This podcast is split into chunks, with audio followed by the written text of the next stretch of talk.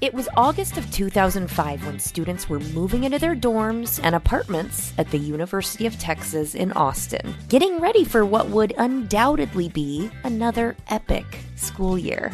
House parties were being planned, football was starting back up, and the city was bursting with the energy of young people returning to school.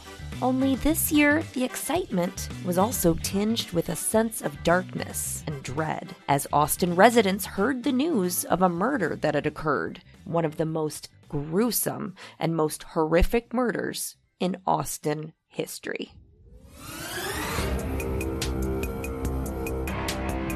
Hey guys, I am in Austin, Texas right now at CrimeCon 2021. Yes. And in honor of my current location, I thought it was fitting today to bring you a story from the Austin, Texas area. If you're from around here, you definitely know this story. And if you're not from Austin, chances are you've probably heard it as well because it made national headlines. The details are just brutal, shocking, and senseless, and there are so many questions left behind after this murder. You're listening to True Crime IRL, and I'm your host, Kelli Berens-Brink. And this is the story of Jennifer Cave.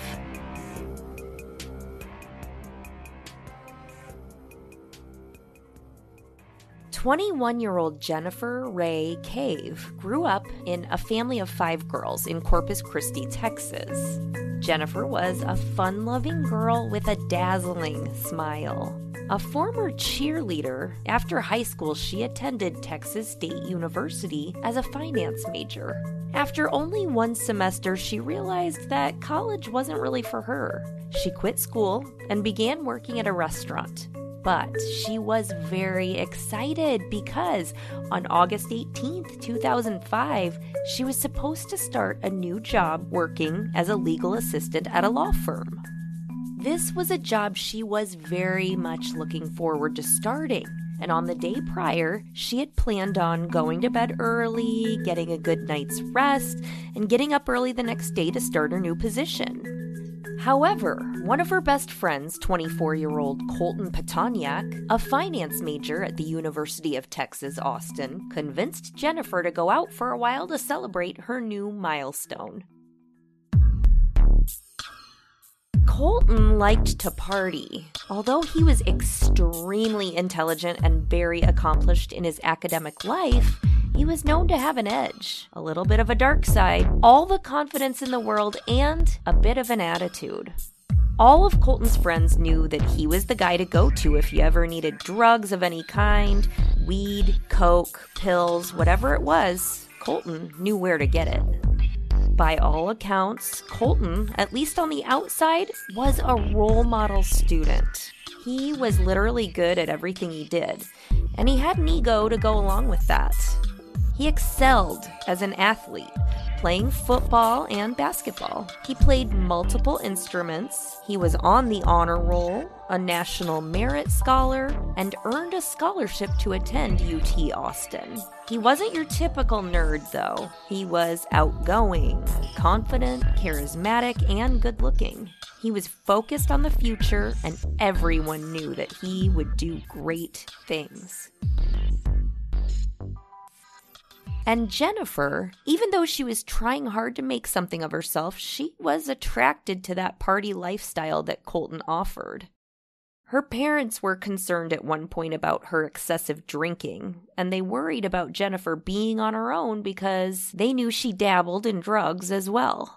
Despite the two young people both enjoying a party lifestyle, they were fairly normal 20 somethings. They came from good middle class families who cared about them, and they were highly functioning members of society. Just two smart, attractive people enjoying life. So, like many nights before, Colton and Jennifer headed out on the town together. They opted for the 6th Street area of Austin, which was a fun place that was home to lots of bars and clubs and restaurants. And they partied into the wee hours of the next morning. Finally, a little after 1 a.m., the two decided to call it a night, and they were seen leaving the 6th Street area together. It would be later said that Jennifer left sober, but Colton was very messed up. So, Jennifer was supposed to be reporting to the first day of her new job just hours later, the morning of August 17th. Jennifer's mom, Sharon Sedgwick, knew how excited Jennifer was about this new job. And that's why she was both very surprised and maybe a little annoyed too to receive a call from Jennifer's new law firm that morning to report that she had not shown up for her first day at work and that they'd been trying repeatedly to reach her, but they couldn't. Jennifer's mom, Sharon, thought at first this was just kind of typical Jennifer behavior and that she had probably just had too much fun the night before. But part of her was also worried that it could be more than that. Just like her new employer, Sharon began trying to reach Jennifer as well. After numerous calls, Sharon started to grow concerned. Jennifer still had a cell phone under her mom's plan, so Sharon reached out to the cell phone company for help. The cell phone company was able to give Sharon the last three numbers that Jennifer had called. One was an ex boyfriend, one was her friend Michael Rodriguez, and the third was Colton Pitonyak. Michael Rodriguez told Sharon that he spoke to Jennifer the night before a few times and that the last time he spoke to her, Jennifer was still with Colton. Jennifer didn't seem scared or anything like that. She wasn't worried, but she did indicate that Colton was acting erratic. Colton was very upset, very distraught. Not only had he lost his cell phone, but he was carrying on with nonsensical statements, and Jennifer would describe to Michael that Colton was having some issues. The last time they spoke was around 1 a.m., and Michael said that Jennifer didn't sound intoxicated at all. And this is what many witnesses said that Jennifer was not intoxicated, but that Colton was an absolute train wreck. So, Colton Pitonyak was another of the last three people Jennifer's phone records showed she'd been talking to. And by Michael Rodriguez's account, Colton was also the last person that Jennifer was known to be with the previous night. So, Sharon called Colton for information. Colton was a little bit rude to Sharon, and he stated that he had not seen Jennifer since the night before, and he had no idea where Jennifer could be. He had no additional information as to Jennifer's whereabouts, so Sharon continued calling friends, talking to anyone she could who might be able to provide any little bit of insight as to where her daughter might be. Friends pretty much had all the same info over and over that they last saw Jennifer about 1 a.m. or so, that she was sober, but she was leaving with a very messed up Colton, helping him find his missing cell phone and attempting to get him home safely. On August 17th, Sharon spoke to Colton again, asking if he had any new information and informing him that she had officially reported her daughter missing. On the 18th, nobody still had any information about Jennifer's whereabouts.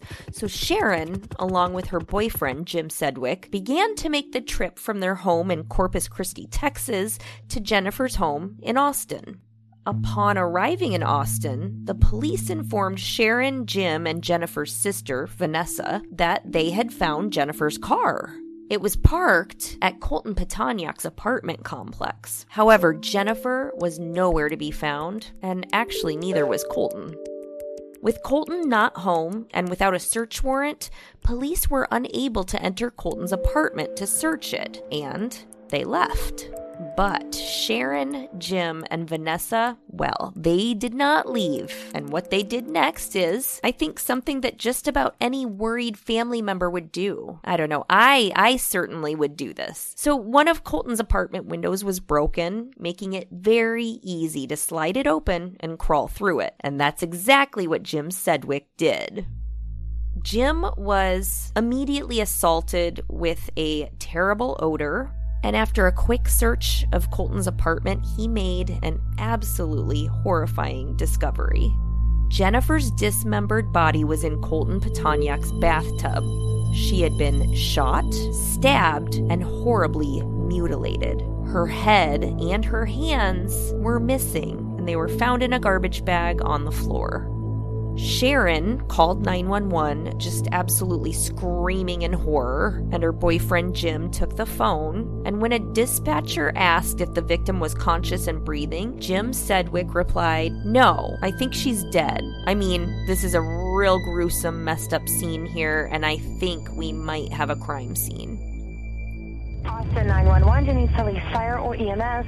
Please hurry, please hurry. Our address of the emergency? It's in Orange Tree Apartments, 25th Street. It's 20. Ma'am, give me address. Ma'am, hello? Ma'am, I need the address. Ma'am? Ma'am, I can't send help if I don't know where to send them. Sir, this is 911. We have a lot of help on the way. I just need to be able to confirm if she is conscious and breathing. No, I think she's dead. Okay. Is there any way, uh, do you think that we can go in there and uh, get her flat on her back and we need to start CPR until the paramedics can get there? There's, there's nothing. I, I, I don't want to touch her. I mean, this is a real gruesome, messed up scene now. Okay, so you, she is past, uh, you believe she's past doing I CPR? do. I do, and I also believe that we've got a crime scene here that I don't want to disturb. Okay, I understand. Can you give me the female's name, please? Her name is Jennifer Cady. Jennifer Kay? C-A-D-E. And this struck me as, well, I'm not going to say funny because this is absolutely not funny, so so don't at me. But Jim Sedgwick thought the victim was dead, which is, I mean, that's a really good observation there, Jim, given the fact that you're looking at a headless body. I mean, yeah, I'm I'm pretty sure she's dead too, but did you check her pulse? I mean, you never know. Okay, that's bad. That's bad. But it just goes to show what trauma can do to a human brain. Like was he in denial or was he just unable to process what he was looking at? Looking at a headless torso and saying, Yeah, I think she's dead. I mean, he must have gone into some surreal, like quiet recess of his brain to protect himself from the reality of what his eyes were actually seeing. Maybe I'd have a similar reaction, but I hope I never find out how I'd react in this situation. It was just something I noticed to be kind of weird. So, missing from the apartment was Colton Pitonyak.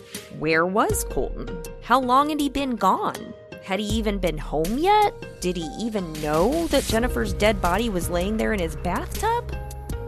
So many questions. Since nobody knew where Colton Pitonyak was, police began searching for him and using phone records to narrow down his potential whereabouts records showed he called a fellow UT student named Laura Hall at 3 a.m. and then again at 6 a.m. But they couldn't find Colton and they couldn't find Laura. So, what was going on here? Had Colton and Laura fallen victim to the same killer who murdered Jennifer? Would police find Colton and Laura's bodies somewhere similar to how they found Jennifer Cave?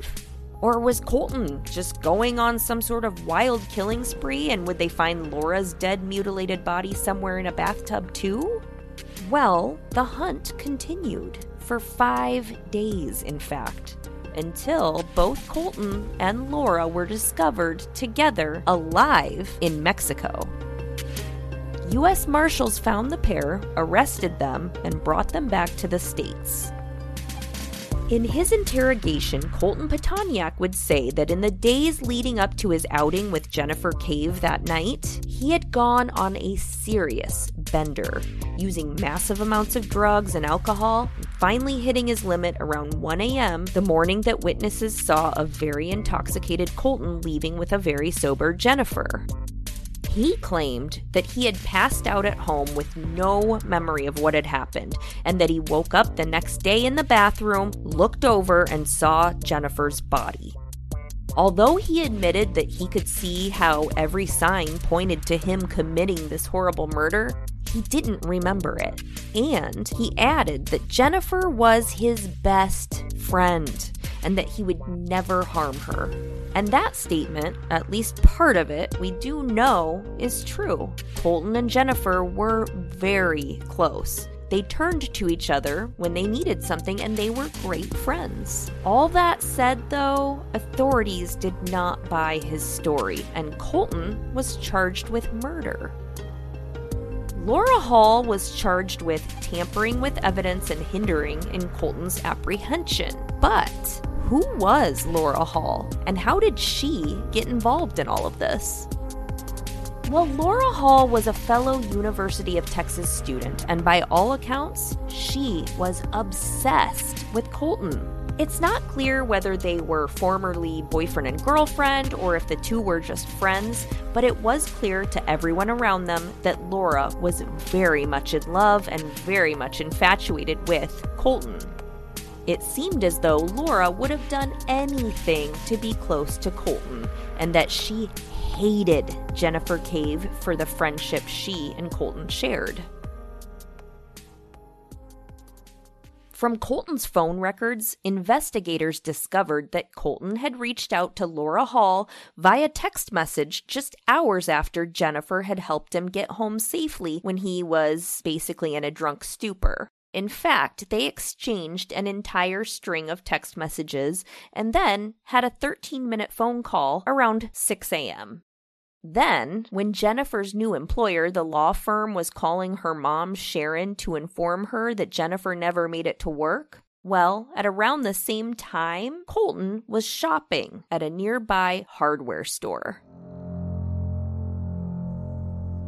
At the store, he flagged down a clerk for assistance, telling them that he was looking for a saw to cut up a turkey he was frying. He purchased an 8 inch hacksaw along with safety masks, rubber gloves, 55 gallon drum liners, ammonia, and various other cleaning products.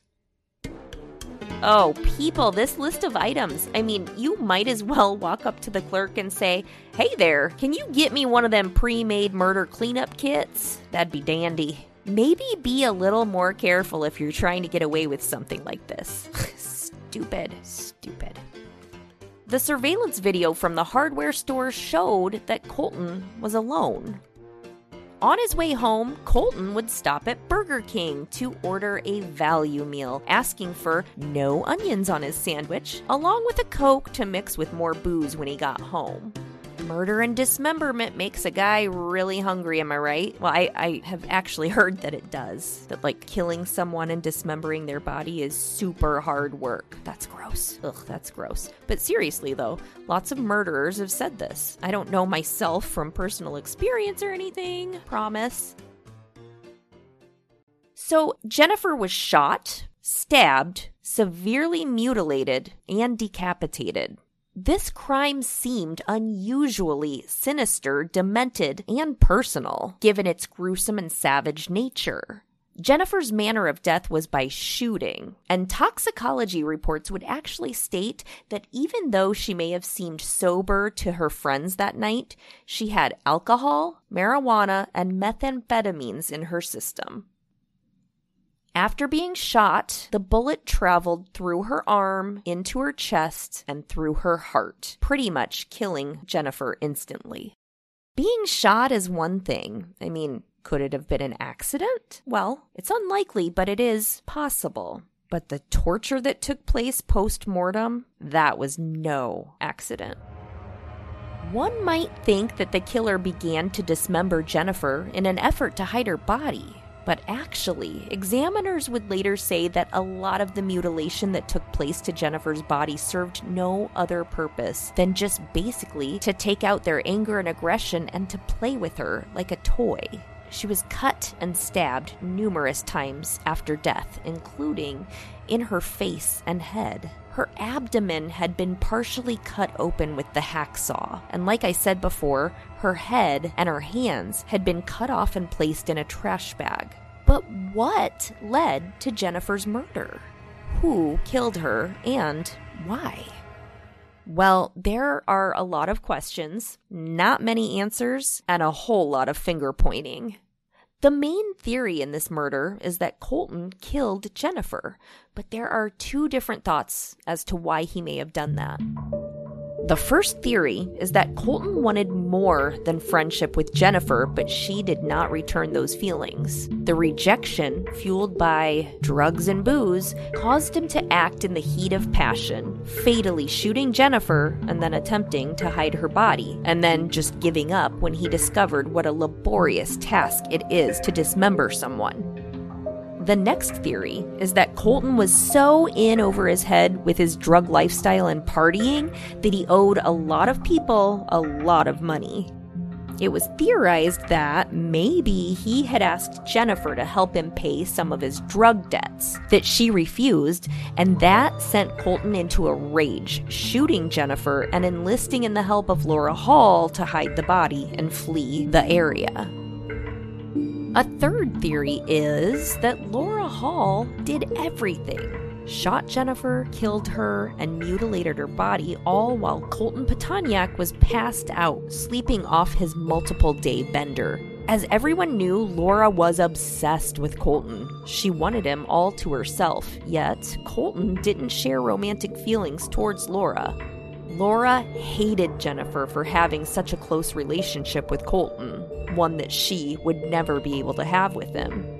The rage she felt after knowing they were together that evening, Colton's lawyers would say, was what led to Jennifer's murder. Colton stated in those early morning texts and phone calls to Laura Hall that he admitted to her something awful must have happened, but he didn't know exactly what or how.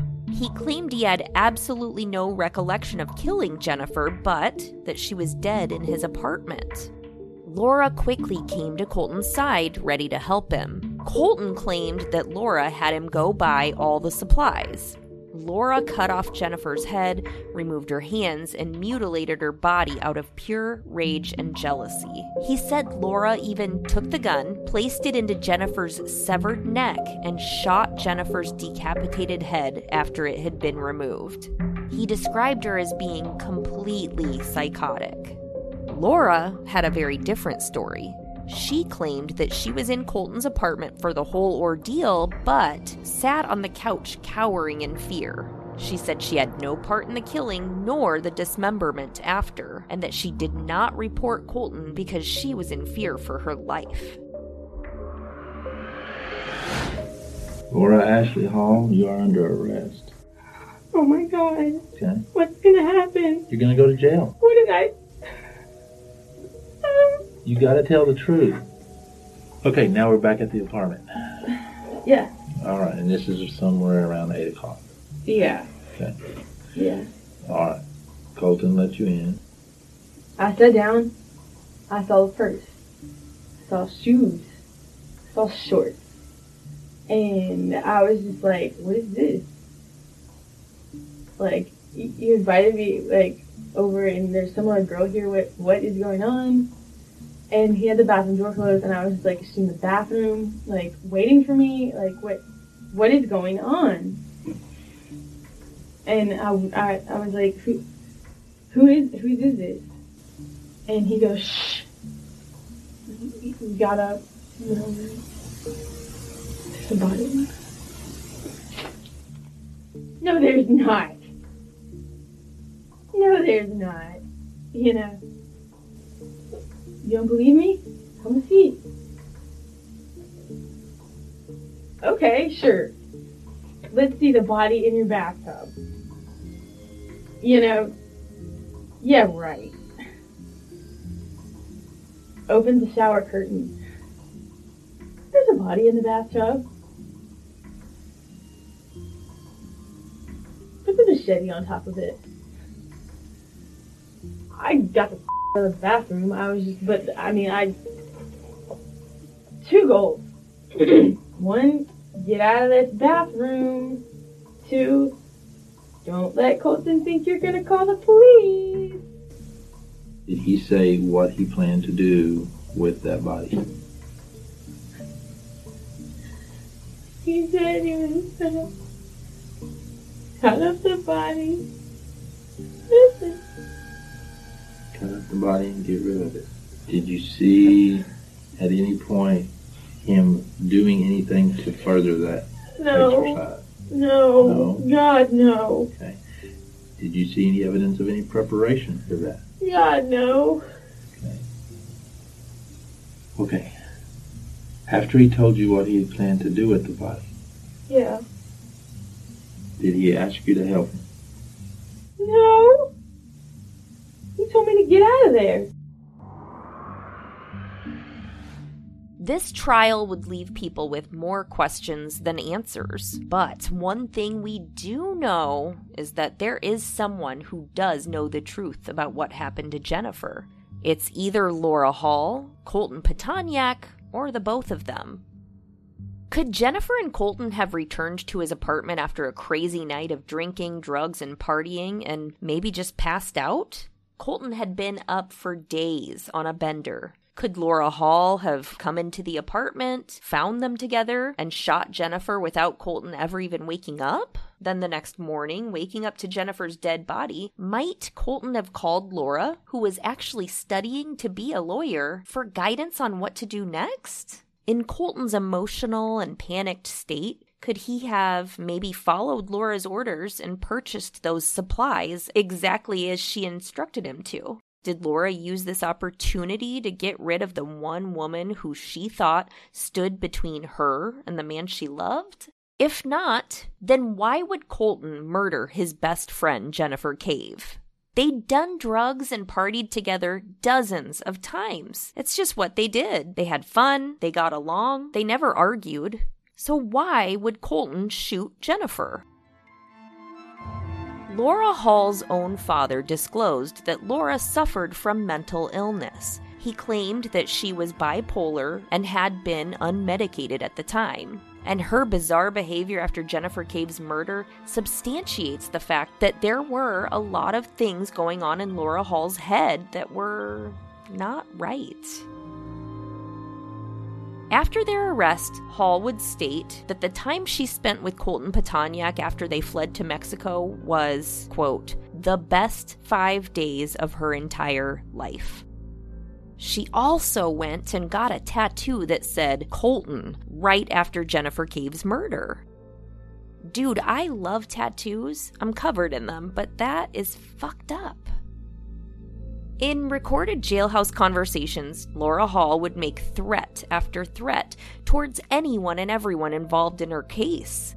She threatened to come after Jennifer Cave's mother, and she called her a moron. She threatened to kill her own mother if her mom didn't pay her bond. She threatened to kill her fellow jailhouse inmates, guards, herself, and anyone who did not give her what she wanted. A juror in the Laura Hall case says Hall's own words helped the jury decide to send her to prison for the maximum punishment. 11 years for tampering with evidence and helping killer Colton Pitonyak escape to Mexico after the 2005 murder of Jennifer Cave. A juror sat down today with KXAN Shannon Wolfson for an in-depth look inside the jury room during those deliberations. We assess her punishment at confinement in the Texas Department of Criminal Justice for a period of 10 years. When the jury foreman read the verdict last Friday, juror Paul, who'd prefer we didn't use his last name, had no doubt they did the right thing. We were dealing with a um, a person, um, Laura Hall, who had no remorse whatsoever and thought of herself only. She's, she's going down. She's going Yeah. down one way or another. Paul says the jury believed recorded phone calls Hall made from jail threatening Jennifer Cave's mother and calling her names showed Hall's true character. The fact that somebody would make the comments that Laura Hall made, knowing that her conversations were being recorded, boggles my mind. It defines the type of person she is. But this juror says it was less about who she was and more about what she did. The evidence presented showed me, as well as the rest of the jury, that she was involved in something horrific, something that um, that was deserving of a 10-year sentence. They calmly deliberated for six hours, reviewing as much of the evidence as they could. The jury took this case very seriously. They looked carefully at the prosecution's timeline of the case. In the end, the jury, who had no idea what Hall's previous sentence was, decided that right now she is a threat to society. When she gets out, she could be a different person. I, I, I can't say that she's going to be dangerous at that time. She's um, you know, people can change, people can rehabilitate, people can can learn. And looks aren't everything, but I feel like Laura Hall, like when you look into her eyes, you can see something very dark. In every photo, she's got this smiling little smirk on her face, and it's very punchable. Hall is facing up to 10 years in prison for allegedly taking part in the mutilation of the body of Jennifer Cave after she was killed by Colton Pitonyak in 2005. KXAN's Chris Sadeghi is live at the courthouse. And Chris, what was Hall saying in these phone calls? Robert, she certainly sounded bitter about being in the situation she is in, but the remarks that raised the most eyebrows were the comments and even threats that she made toward Jennifer Cave's family. While in jail, Laura Hall had phone conversations she knew were being recorded, and those recordings became evidence on Thursday. Now that's what I did to it. I should have been dragged into it by him, and I surely should have been dragged into it by the court In 19 separate phone conversations played by the prosecution, Hall continues to insist it was Colton Pitonyak who is the criminal, and she was just caught in the middle of his crime. But that didn't stop her from showing very little remorse for the victim's family while talking with her grandmother in 2008. That, uh, that room That who did? That Redwell's mom. Yeah. Oh yeah. Oh yeah. She that she that's what she always sounds. In the phone calls, Hall mentions how tough jail is and talks about suicide several times. A lot of her anger is directed towards her parents about why they could not pay her $15,000 bail. But prosecutor Allison Wetzel says the most telling are the comments Laura makes about Sharon Cave. She's just mad 'cause I'm not dead. Right. She's mad because she has. She's a psychopath. She's mad because I have a daughter and you're not dead. She doesn't have a daughter. And you Yes, and she's jealous. Cave sat in the front row listening to all this, shaking her head at times, but it's the lack of remorse towards the victim's family that Wetzel hopes the jury will consider. And perceived threats Hall made against Sharon Cave while talking to an unknown person in September of 2008 could be enough reason to keep her confined for as long as possible. They had an interview with that, that girl's mother again. What's Oh, her she, name? she, she's going down. She's going Yeah. down, one way or another. And just a few moments ago, the state finally rested their case after very emotional testimony from Jim Sedgwick and Sharon Cave. We'll talk about their testimony coming up at 6 o'clock. For now, we're live downtown. Chris Sadeghi, KXAN, Austin News. Laura Hall was obviously a very emotionally disturbed young woman, but did that mean she was also a cold blooded killer who orchestrated an outlandish murder plan to get closer to the man she was infatuated with? The jury thought no. On January 29, 2007, 24 year old Colton Pitonyak was found guilty in the murder of Jennifer Cave. He was found to have murdered Jennifer alone, and he was sentenced to 55 years in prison for her murder. Since that time, he has filed requests and appeals based on a jailhouse confession Laura Hall allegedly made, confessing to the entire murder, as well as disputing the timeline of the murder. But those requests have all been denied, and Colton Pitonyak is still in prison at the time of this podcast episode. A man sent to prison for one of Austin's most notorious murders could have the chance at a new trial. Lawyers for Colton Pitonyak say that investigators did not pass on some key pieces of evidence. Pitonyak was convicted of killing Jennifer Cave in the summer of 2005. Police found her dismembered body in a West Campus apartment. Laura Hall was Pitonyak's girl- girlfriend at the time. She's now serving a 10-year sentence for her role in helping to get rid of Cave's body. Pitonyak's attorneys have been trying to get a new trial. They say jurors never heard evidence that Hall confessed to the crime while she was in custody.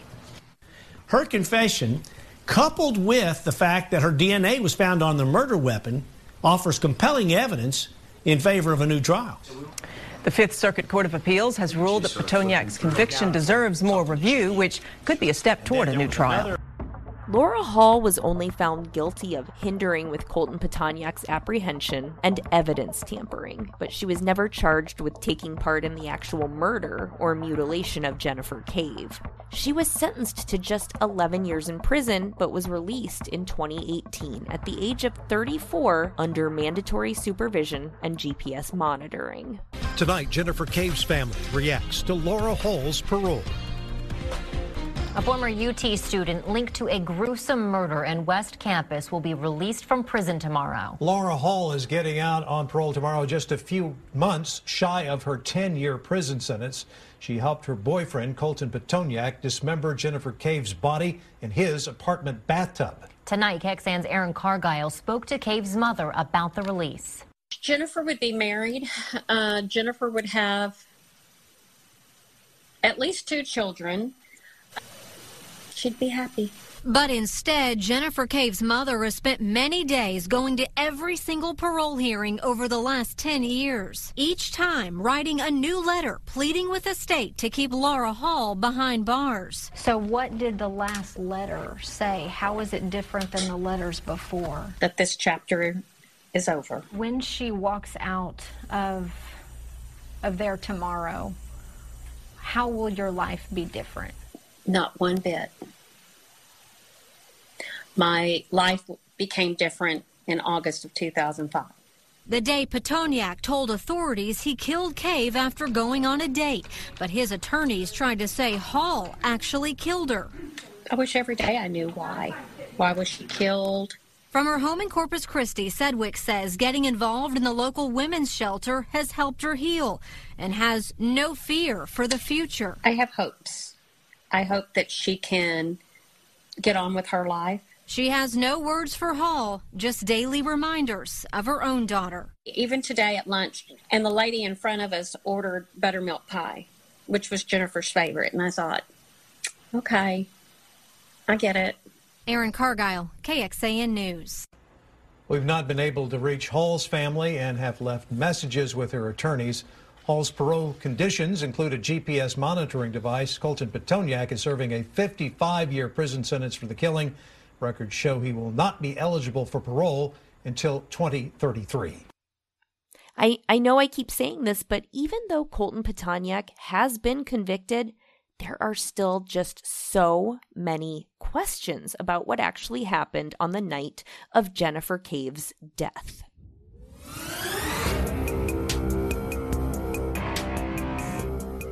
Did Colton Pitonyak kill his best friend while he was blacked out? Or did the very obsessed Laura Hall do it? If she did, this is some real gone girl shit right here. I mean, this is totally movie material for sure. What do you think?